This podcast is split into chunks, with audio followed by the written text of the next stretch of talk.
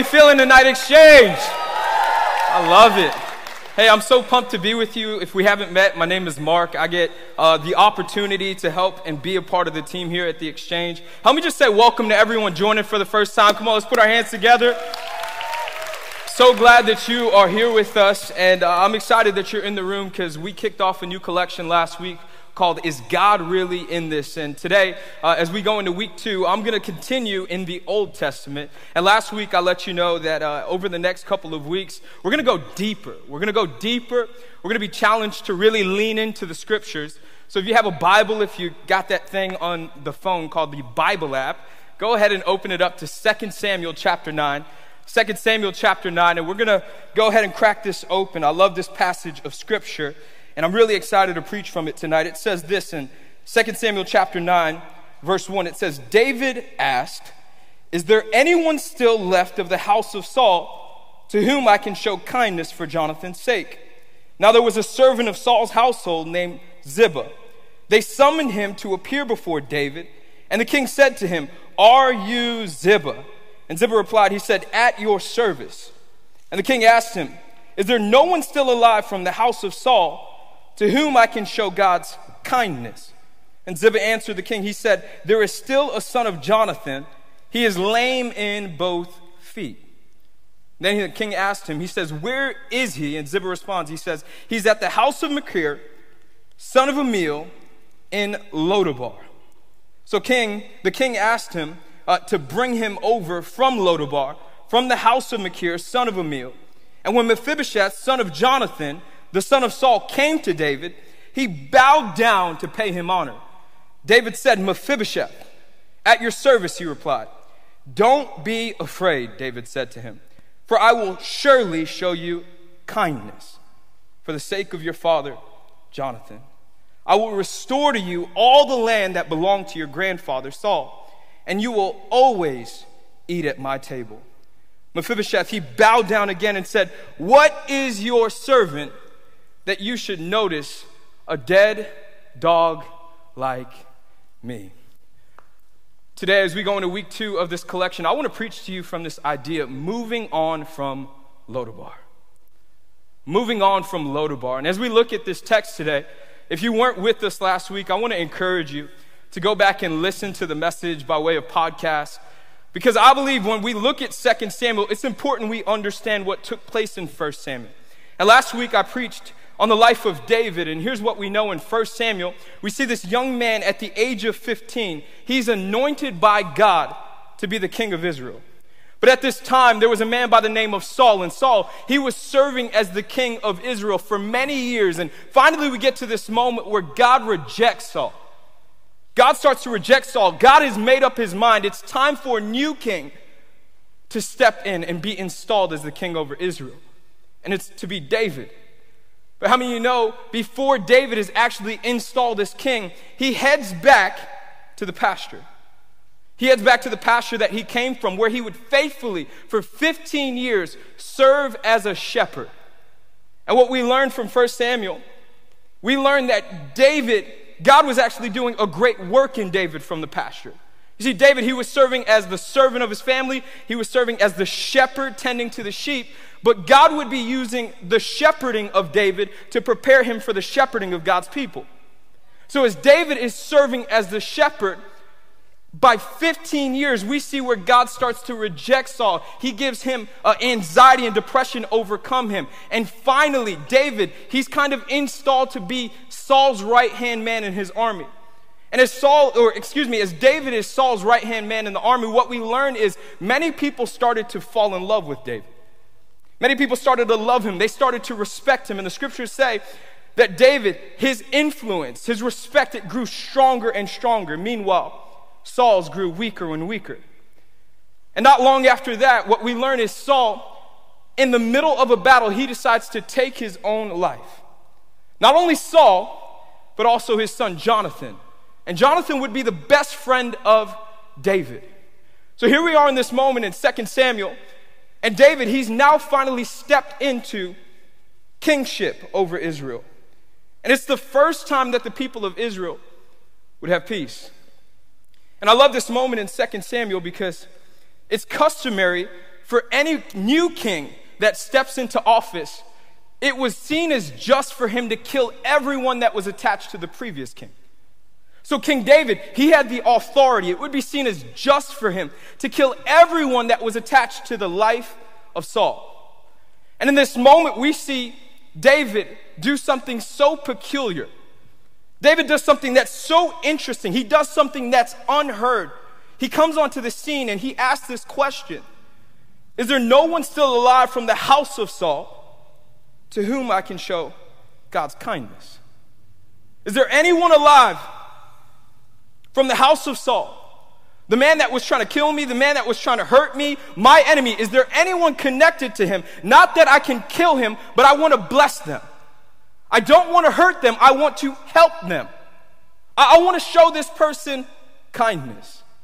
And in this moment, I love the response of Ziba. Ziba's there in the moment, and he responds in 2 Samuel chapter 9, verse 3. He says, There is still a son of Jonathan. And what we know about Jonathan, Jonathan was David's best friend, but he was also the son of Saul. And then Jonathan says, But this man, he is lame in both feet. And in this moment, the king asked, Where is he? And Ziba would respond, the servant responds by saying, He's at the house of Machir, son of Ammiel, in Lo Debar. Everybody say Lo Debar. I want to talk to you about Lo Debar today because not only is Lo Debar a literal place that we hear about in the scriptures, Lo Debar is a figurative place that some of you are trapped in. You see, Lo Debar, it was a place that was known as Nothingville. No one would go to Lo Debar. No one wanted to visit or live in Lo Debar. But here's what we know we know that there's this man who's been trapped in Lo Debar. And today, Lo Debar is not only a literal place, it's a figurative place. And when we look at Lo Debar, it has several different meanings. And the first meaning when we look at Lo Debar is the house of no bread, the place of no bread. And I know many of you in the room know what it feels like to be thirsty, to be hungering after something. And all your life, you've been trying to find satisfaction in all of the things of the world, but at the end of the day, you feel empty. It's a place of no bread. This is Lo Debar. It's the place of no bread. There is nothing there that could satisfy your soul. Some of you in the room today, you're turning to everything and everyone to satisfy the void in your heart. Some of you are turning to a boyfriend or a girlfriend. You're giving them everything you've got to satisfy the void in your heart. Some of you are turning to drugs. You're turning to alcohol. Some of you are turning to pornography. Some of you are sleeping around with people that you don't even know their name. And you're trying to satisfy the soul. You're trying to satisfy your broken soul. Some of us today need to understand we're in this place, the place of no bread. And what I love about this text in this moment as we look at what's taken place, we learn quickly that David, David's from Bethlehem, and he's communicating to this man in Lo Debar, the place of no bread. But how many of you know David, he's from Bethlehem, the house of bread? I want you to get this today. I don't want you to miss this. Because he's communicating to this man in Lo Debar, the place of no bread, and he's saying, I want him to be brought to me, the place of bread. I want to provide for him. I want to give him a new position. I want to give him a new purpose. I want to give him a new passion. Bring him to the house of bread. Bring him to the house of bread. And some of you today, like I said, you've been trying to satisfy the void in your heart. Can I tell you, you will never satisfy the void in your heart until you end up in the place of bread not only in the place of bread, but till you meet the person of bread, the bread of life, and his name is Jesus. You'll never satisfy your soul. You'll never fill the void in your heart. Some of you, you're trapped in Lo Debar, the place of no bread. Not only do we learn that Lo Debar is the place of no bread, but we also learn Lo Debar is called the pastureless place. It was the pastureless place. No growth, nothing was existing. There was nothing taking place in this land. It was nothingville. It almost felt like life in reverse. No growth, no advancement, no momentum in this land. And in this moment, I just feel this in my spirit today.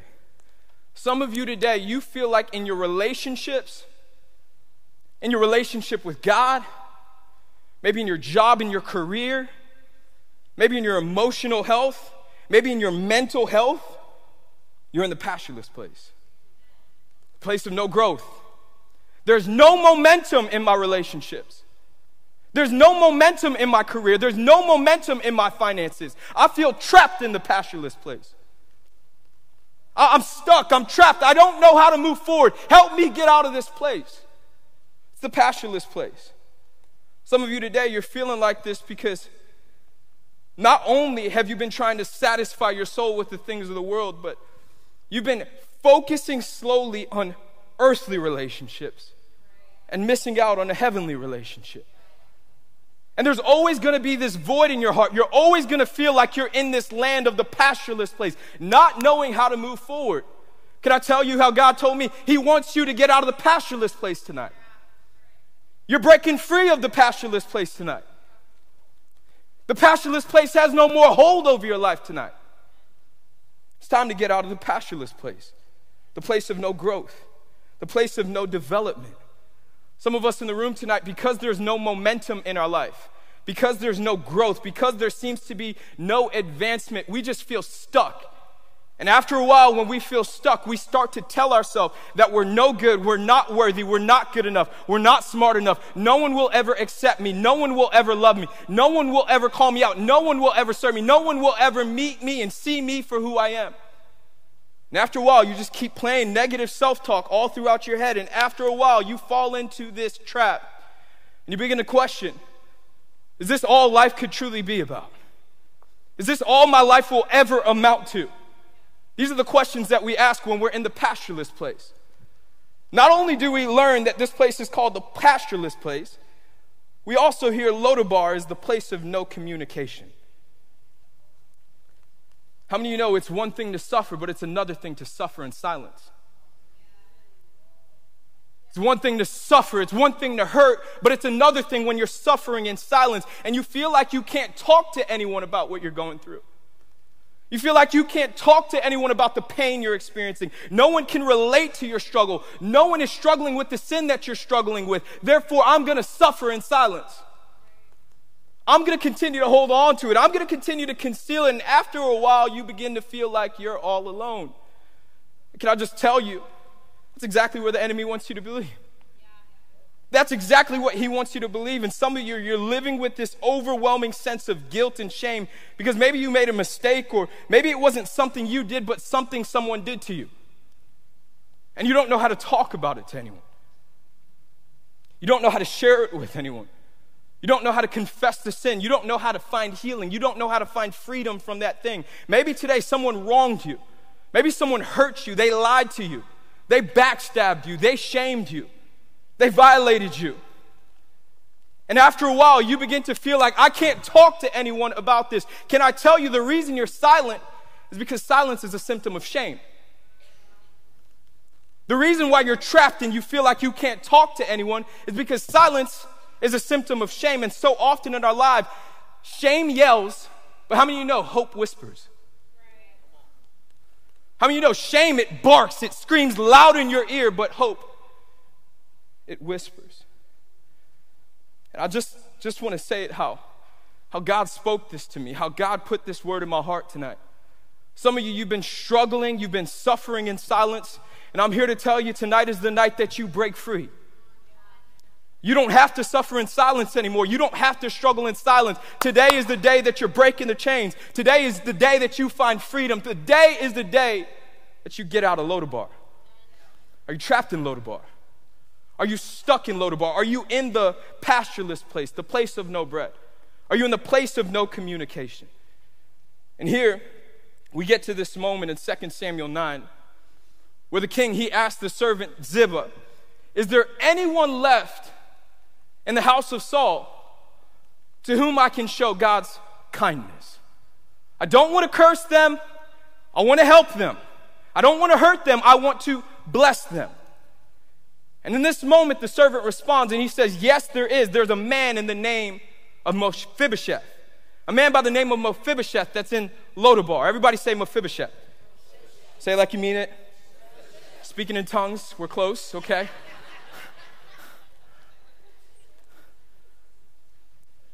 Here we learn about this man by the name of Mephibosheth. And when you define Mephibosheth's name, Mephibosheth's name is translated to the word shame.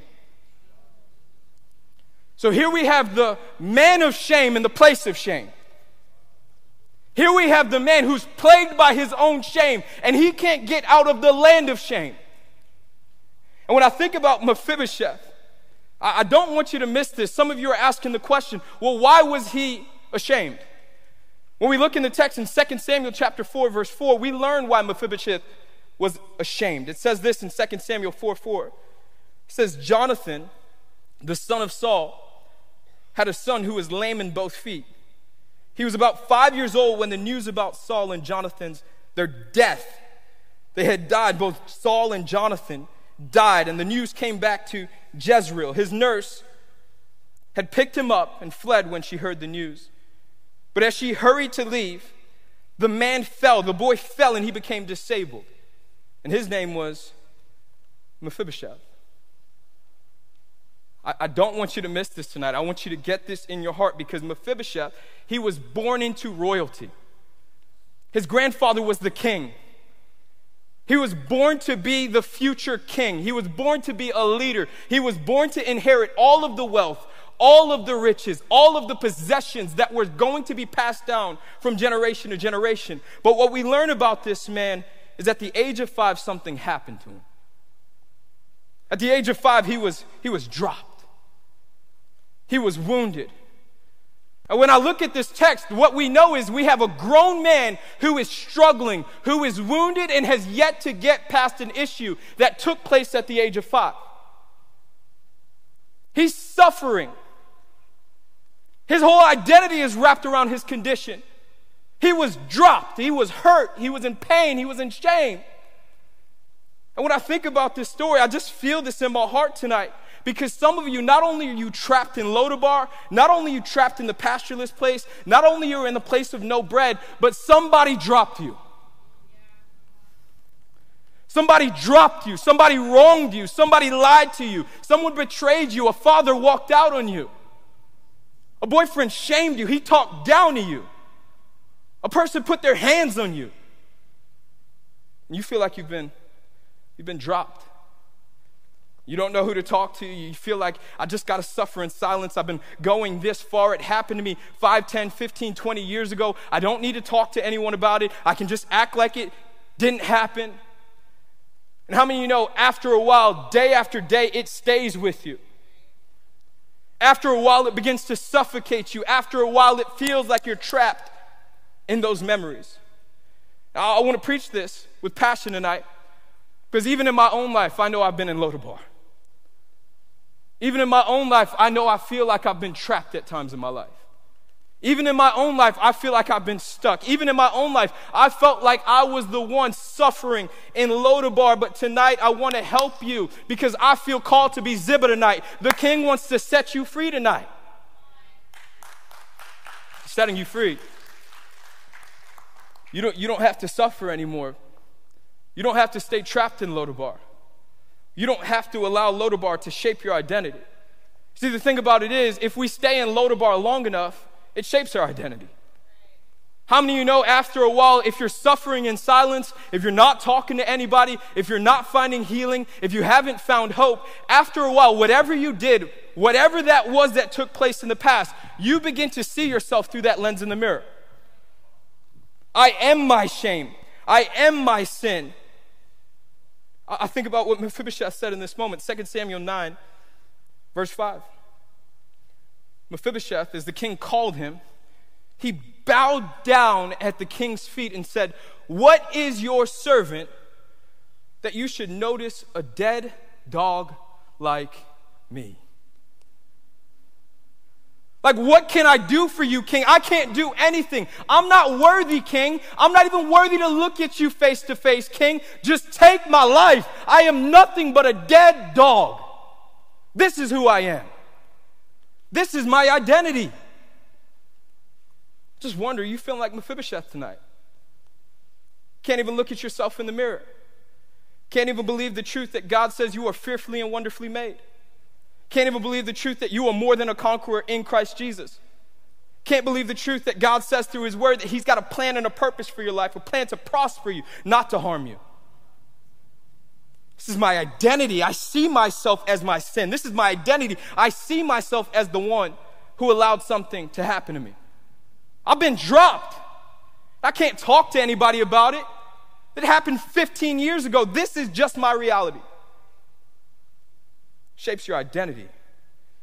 After a while, you just feel trapped. This is who I am. And I just wonder how many of us tonight are in this same place where all we can see is the bad. All we can see is the negative. All we can see is our embarrassment. All we can see is our disgrace. We can't see God's grace, but all we do is see our disgrace. All we can see is what we allowed to happen. All we can hear in our mind and replay is the negative words of our parents when we were a child. All we can hear in our mind is the people that told us you have no value, you have no worth, you are your sin, you are your mistakes. Just, I don't know. I, I'm just grateful the King, he, he isn't worried about our behavior. That's why he sent his son to be our Savior. I'm just grateful that he didn't die so I could just feel better about myself. No, he died to save my soul, to take me out of Lo Debar. Aren't you grateful? You, you don't have to stay stuck with that identity of the past, what happened to you, what you did, or who you did. You don't got to be trapped by that. He gives you a new identity. But I believe some of us, not only when we stay in Lo Debar, have we allowed Lo Debar to shape our identity, some of us, we've allowed Lo Debar to shape the way that we believe and interpret God sees us. If we've been in Lo Debar long enough, not only has your identity been affected, your theology has been affected. Your belief and your interpretation of how God views you. Because after a while, it starts messing with your thoughts. It starts messing, and you start questioning could God really love me? Could God really see past my disgrace? Could God really see past my mess up? Can I pastor you today? His grace overlooks your disgrace. His grace overlooks your mistake. His grace overlooks what you did in the past, what you did yesterday, what you did last night, what you did this morning. It overlooks it. And the good news is, despite what we've done, just like Mephibosheth, the king still knows where you are. He still knows where you are, and he's running after you. He's calling you out tonight. He's saying, I want you to come home. I want you to come to me. Would you talk to me? Would you surrender to me? I want to meet you. I want to seat you at my table. You're not your disgrace, you're not your mistake. His grace is meeting you tonight. And some of us, it might be so hard to believe. I remember as a kid when I, I would fall into sin and I would wake up the next day, I felt so much shame. But what I realized after a while, it wasn't shame, it was the Holy Spirit shaping me. He wasn't shaming me, He was shaping me. He was letting me know, Mark, I got more for you. Mark, you don't have to worry about your behavior. Focus on the Savior. And then when you do that, you will be able to run after me. I'm not shaming you, Mark. Mark, I'm shaping you. Just want to help you tonight. I want you to feel this tonight because some of you today, you keep on walking in shame. You're going to leave this, this room tonight. You're going to hear the message, but you're going to walk out those doors. You're going to let those same thoughts plague your mind. You're going to let that same negative, uh, negative narrative be the thing that controls your focus. He's not shaming you, He wants to shape you. He wants to free you from Lo Debar. He wants you to get out of the pastureless place. He wants you to get out of the sin. He wants you to get out of it tonight. Someone say there's grace. There's grace for you.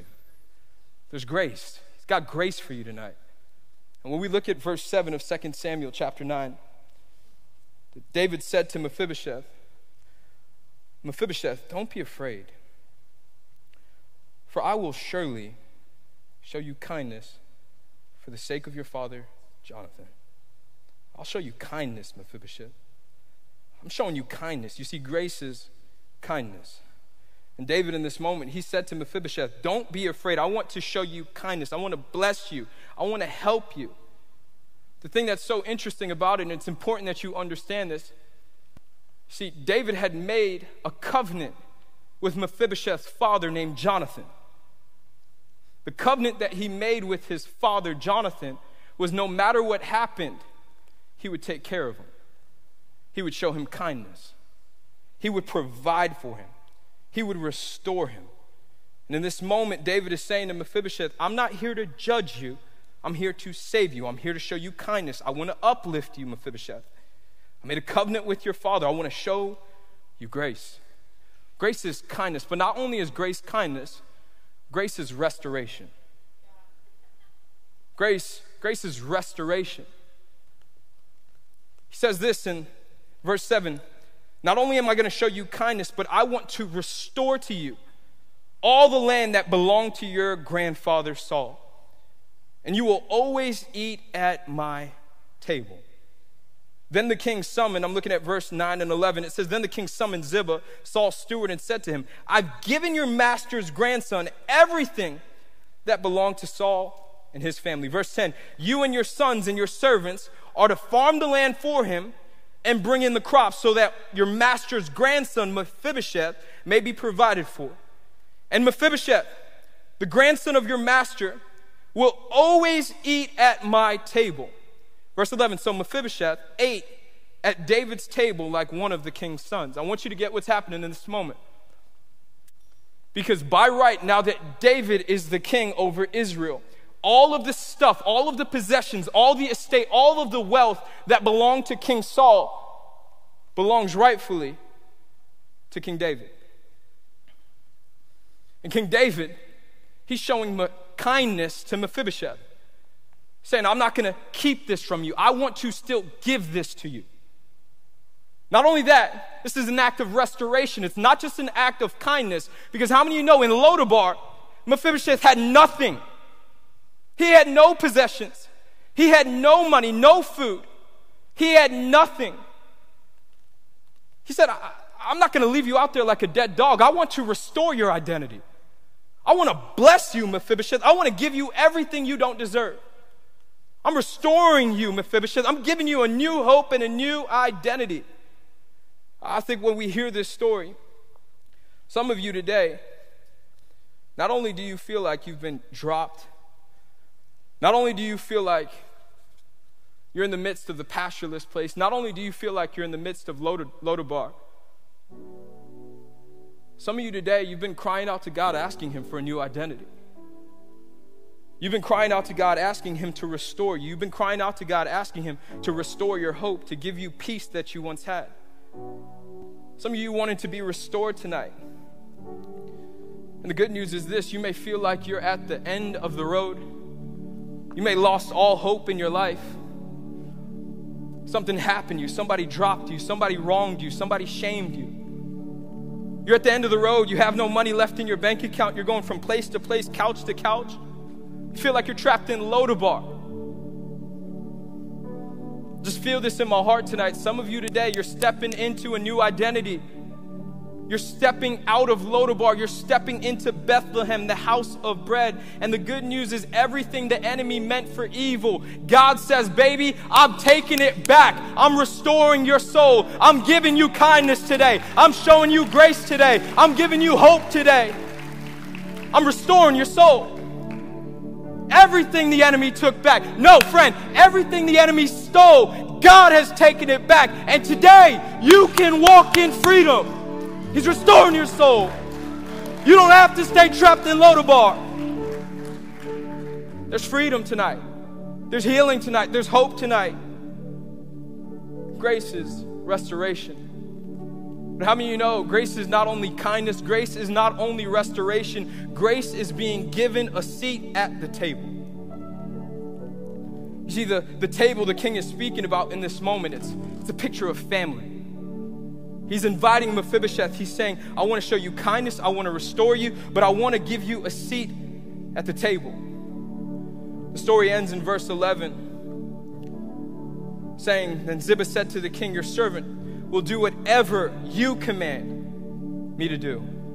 So from that moment forward, Mephibosheth, he ate at David's table like one of the king's sons. How many of you know when you're a child, I remember when I was a kid, whenever I would sit at the table, some, me and my dad, we would have some of the greatest conversations. There was communication at the table. There was provision for me at the table.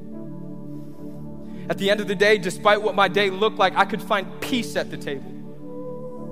I could talk to my dad. I could find happiness at the table. I could find healing at the table. My dad would cast vision to our family at the table. At the table, no matter what I did at school, no matter what I did wrong, there was grace at the table. This was the king's invitation to Mephibosheth. I want to I want to give you a seat at the table, Mephibosheth. I, I want to seat you at the table, but not only that, I want you to get this picture. Because if I'm Mephibosheth, now I can't walk. My whole life I've been lame. My whole life my legs have been paralyzed. This is my condition. I can't get out of Lo Debar. I need somebody to carry me out of Lo Debar. My legs don't work. I've been this way my whole life. I can't move forward. Now you're calling me to the table, King? I can't get to the table. I need somebody to carry me to the table. I want you to get this picture tonight. I don't want you to miss this because if my legs are lame and I can't walk out of Lo Debar, I need somebody to carry me out of Lo Debar. I can't get to the table on my own. I need somebody to carry me to the table. But how many of you realize if you put that picture on the screen, when you're seated at the table, you can't see my shame. All you see is from the waist up.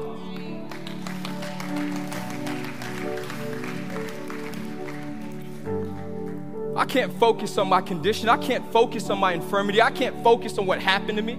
I can't focus on the past. I'm focused on the future. I'm not focused on my condition. I'm focused on who God says I am. I can't focus on that person who wronged me. No, I focus on the Father who uplifts me. I don't focus on my disgrace. I focus on His grace. I'm not stuck on what happened in the past. I know my God holds something greater in my future. I'm not focused on my condition. I'm not focused on the hurt. I'm not focused on the pain. So, tonight, here's what I want us to do I want us all to stand to our feet.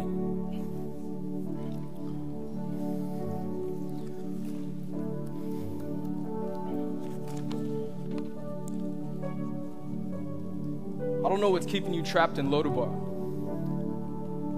I don't know what's holding you back tonight. I don't know who hurt you. I don't know who wronged you. I don't know what type of baggage. I don't know what type of guilt. I don't know what type of wounds that you're carrying. I don't know what they did to you. But tonight, I'm believing tonight is the night that you walk in freedom. Tonight is the night that you walk in victory. Tonight is the night that you find healing. Tonight is the night that you find hope. All across the room, here's what I want us to do. I just simply want us to close our eyes. I want you to visualize that thing that's keeping you trapped in Lo Debar tonight. I want you to visualize that thing that has kept you stuck. I want you to think about that thing that wounded you in your childhood. I want you to think about that person that hurt you, that dropped you, that lied to you, that backstabbed you. Think about that person that violated you. Maybe they touched you. Maybe they cursed you. Maybe they walked out on you. Maybe they told you you were worthless.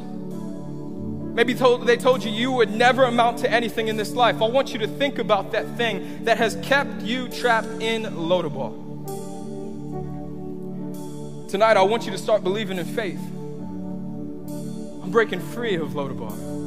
I'm breaking free of the shame. I'm breaking free of the pain. I'm letting go of the hurt. I'm letting go of the wounds. I'm letting go of the past. I'm letting go of that person. I'm letting go of the thing that wounded me. Tonight, tonight, He's restoring you. He's restoring your confidence. Tonight, He's restoring your character. Tonight, He's restoring your finances. Tonight, He's restoring your health. Tonight, He's restoring your heart. Tonight, He's restoring your mind. Tonight, He's restoring your confidence. He's restoring your influence. He's restoring your reputation. You're not trapped in Lo Debar. You're breaking free of Lo Debar. Tonight's the night that you break free of Lo Debar. Tonight you need to let go of Lo Debar. Tonight I'm letting go of the pain. Tonight I'm letting go of the hurt. Tonight I'm letting go of the shame. Tonight I'm letting go of the wound. Tonight I'm letting go of Lo Debar.